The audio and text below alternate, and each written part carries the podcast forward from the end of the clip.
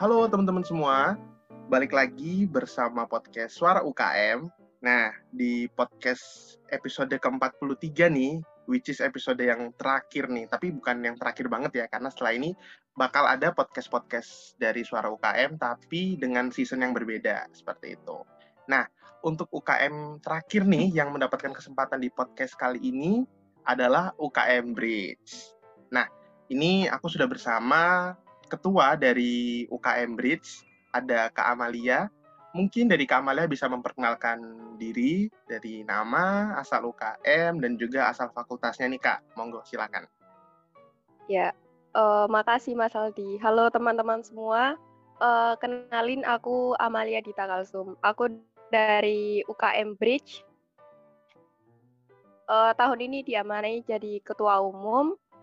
Uh, kalau fakultas aku dari FST ya, Fakultas Sains dan Teknologi UNAIR. Oke, halo Kak Amalia. Nah, ini menarik nih Kak. Uh, aku dengar nih kan UKM Bridge ya. Bridge itu apa sih Kak? Mungkin bisa Kakak jabarin nih, Kakak jelaskan ke teman-teman. Kira-kira UKM Bridge ini bergerak di bidang apa ya Kak? Dan kegiatannya apa aja sih? Mungkin bisa Kakak ceritakan. Ah iya Mas Aldi. Jadi mungkin apa ya? Uh, bridge itu terdengar asing ya di telinga kita. Mungkin aku sendiri juga dulu sebelum uh, masuk kuliah ya di Unair itu masih belum mengenal apa sih itu bridge gitu. Terus melalui display UKM itu aku tahu, oh ternyata bridge itu permainan kartu gitu kan. Um, setelah aku cari-cari info ya ternyata dia masuk ke divisi kayak olahraga gitu kan. Oh kok olahraga gitu kan aku bingung uh, ternyata memang apa ya permainan kartu ini ngandelin uh, otak. Jadi masuknya itu ke olahraga otak. Olahraga otak. Sebenarnya mirip-mirip kayak catur pola pikirnya, tapi um, medianya tuh berbeda. Kalau misalnya catur kan pakai uh, pion dan lain sebagainya, sedangkan di situ kita pakai kartu remi. Gitu Mas Aldi.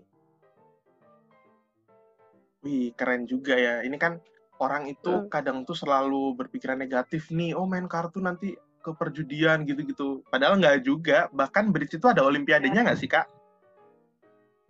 Iya, kalau misalnya di bridge itu kita nyebutnya biasanya turnamen.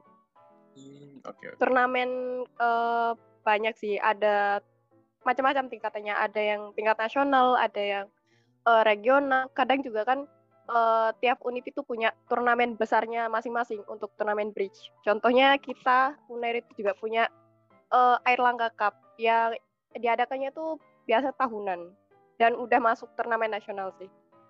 Wih, gila-gila keren banget nih.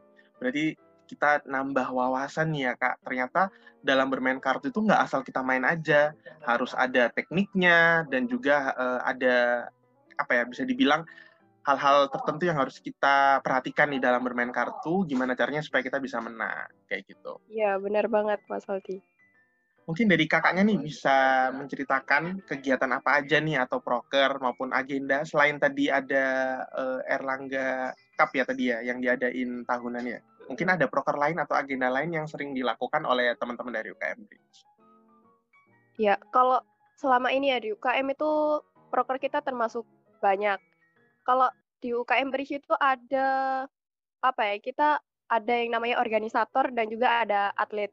Nah, kalau untuk di bagian atlet kita punya beberapa proker. Ada latihan rutin, kemudian ada turnamen itu sendiri, kemudian ada sparring. Sparring itu kayak latihan bersama uh, pemain-pemain bridge di universitas-universitas lain gitu.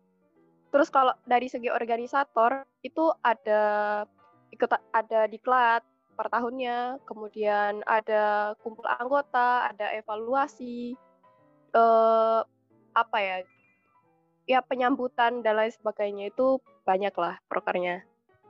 Tapi proker kita yang memang eh, sudah diakui ya secara nasional itu memang Air Langga Cup gitu. Ih, keren ya kak ya. Berarti ini memang di dalam UKM Bridge ini sudah ditata dan diatur rapi banget ya. Jadi ada memang teman-teman yang menjadi di organisatornya, kemudian hmm. ada juga yang menjadi atletnya. Jadi biar nggak nyampur tuh. Jadi biar bisa fokus di bidangnya masing-masing. Wih ya, keren ya. banget.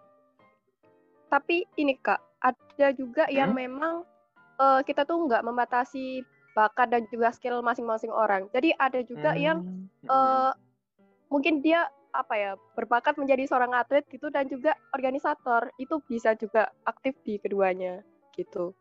Oh wow, berarti memang di UKM Bridge ini teman-teman yang gabung nantinya memang diarahkan untuk bisa mengembangkan bakat-bakat nih yang dia punya. Jadi bisa double ya kayak bisa dibilang bisa jadi organisatornya juga, bisa juga nanti jadi atletnya juga berarti. Iya benar kak. Wih, Soalnya um, kita juga uh, belajar dari bridge itu sebenarnya ng ngajarin kita gimana caranya supaya kita itu uh, berpikir ke depan gitu kan menyusun strategi. Nah, itu kita terapkan di bagaimana cara kita mengatur sebuah organisasi, gitu sih, Kak. Wih, mantep. Bener banget tuh, Kak.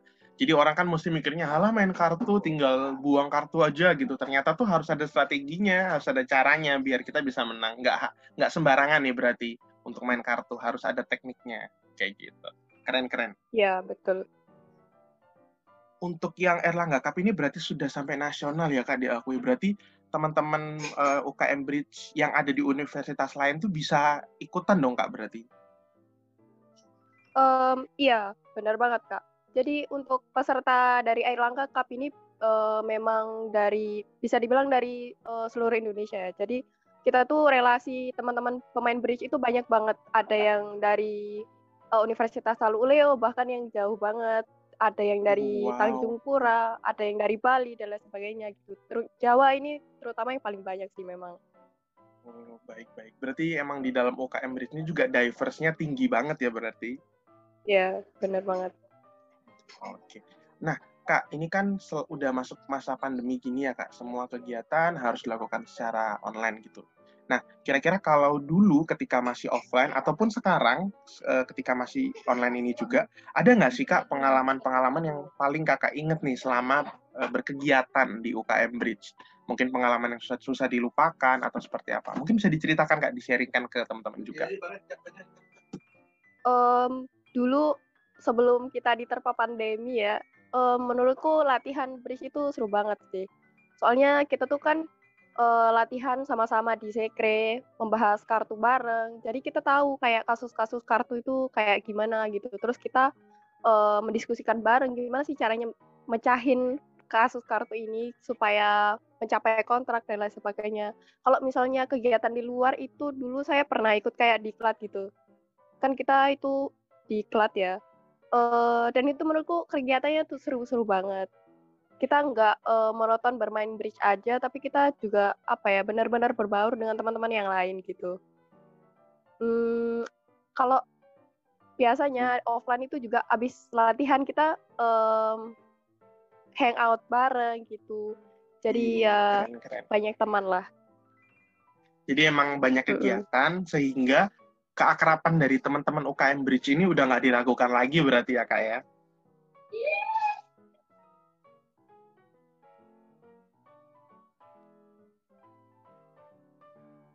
Iya, benar banget. Kita juga uh, dituntut buat jadi apa ya?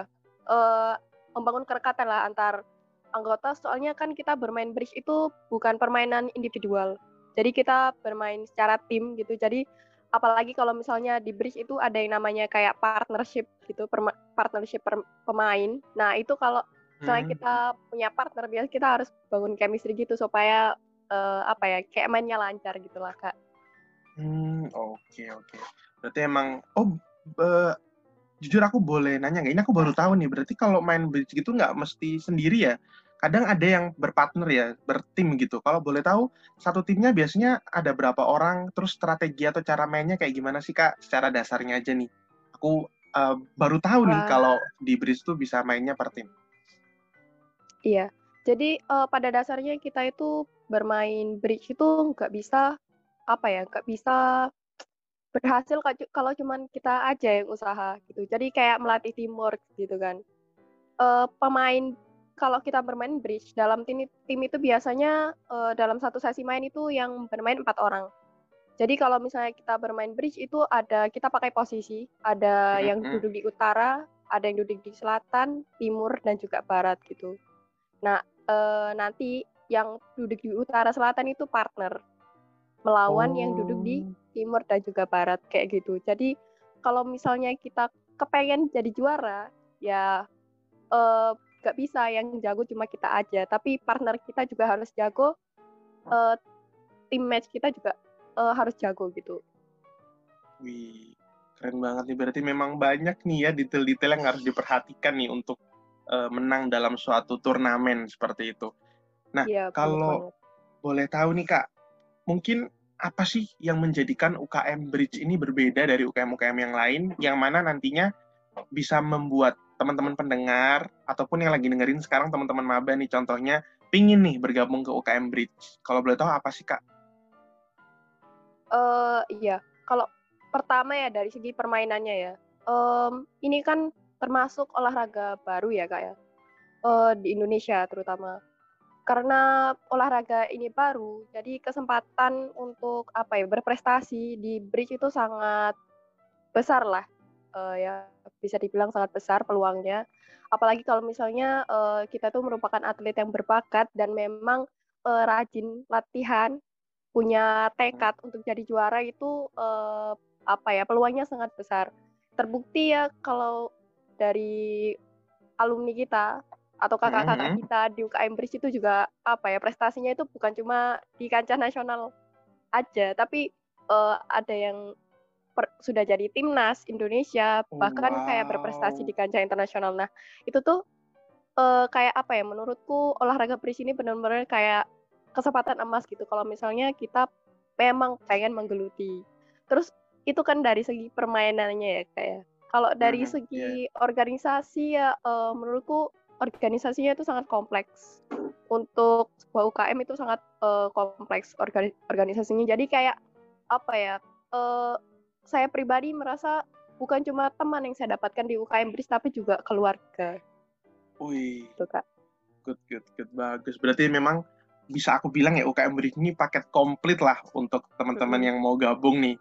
Dari atletnya yeah. kalian bisa jadi bisa mendapatkan banyak insight baru juga, bisa ikut uh, turnamen bahkan sampai ada yang di timnas eh, timnas ya kalau nggak salah tadi ya. Iya. Yeah. Nih gila keren banget.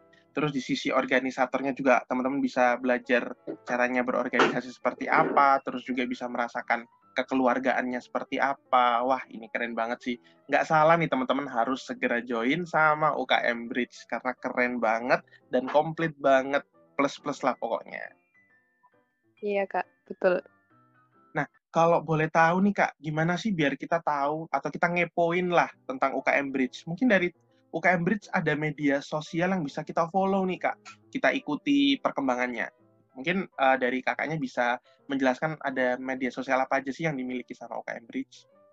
Oh iya, kalau sekarang kita tuh paling update ya di Instagram. Di Instagram itu kita um, karena pandemi juga ya, yang menuntut kita yeah, iya. kayak benar-benar harus aktif secara sosmed gitu. Kita uh, paling aktif di Instagram. Tapi kita juga nggak nggak cuma aktif di Instagram, kita punya website yang UKM Unair oh, khusus untuk hmm. bridge. Terus kita juga aktif di Facebook. Nah, di Facebook ini biasanya kita kayak nge-share bukan cuma lomba-lomba di apa ya, di seputar Unair aja, tapi juga di lomba-lomba di luar Unair itu kita juga aktif gitu. Di Facebook um, kalau sosmed itu aja sih. Mungkin bisa Untuk... dikasih tahu Kak nama sosmednya apa biar bisa dicari nih sama teman-teman. Oh, kalau untuk apa Instagram itu teman-teman bisa cek Air Langga Bridge Club. Di sana uh, udah lengkap ya kalau misalnya teman-teman pengen lihat info-info terbaru tentang kegiatan-kegiatan kita di UKM. Wih, keren ya. Berarti aktif juga nih ya Kak di medsos ini. Jadi teman-teman jangan lupa nih untuk terus pantengin medsosnya dari UKM Bridge biar teman-teman yang join dan eh, yang, yang ingin join dan berminat untuk gabung sama UKM Bridge bisa langsung kepoin media sosialnya kayak gitu. Wih keren ya, gila kita udah nggak kerasa nih ya kak, sudah bercakap-cakap hampir 10 menitan lebih nih kak. Oh, iya. Oke, mungkin uh, ada closing statement mungkin dari kakak untuk ngajak teman-teman maba yang lagi dengerin podcast ini kak, atau uh, ke teman-teman yang lain seperti itu. Iya, jadi um, buat teman-teman maba nih atau teman-teman yang sudah apa sudah sekarang ya bisa dibilang angkatan 2020 dan 2021 yang kepengen menggali lagi skill atau bakat yang kalian miliki gitu atau kalian kepengen cari hobi baru sekali sekaligus nyari prestasi gitu kan ya. Atau nambah pengalaman organisasi boleh banget kalian join UKM Bridge. Kita tunggu kalian di UKM Oke terima kasih banyak Kak Amalia. Iya Kak Agi Oke, uh, jangan lupa juga uh, uh, Kak dan juga teman-teman semua tetap jaga kesehatan karena sekarang kan juga pandeminya udah semakin meningkat ya. Tetap jaga yes. kesehatan dan juga terus taati protokol kesehatan yang ada. Oke, terima kasih teman-teman semua. Sampai jumpa di podcast Suara UKM yang lainnya. See you. Terima kasih teman-teman. Bye.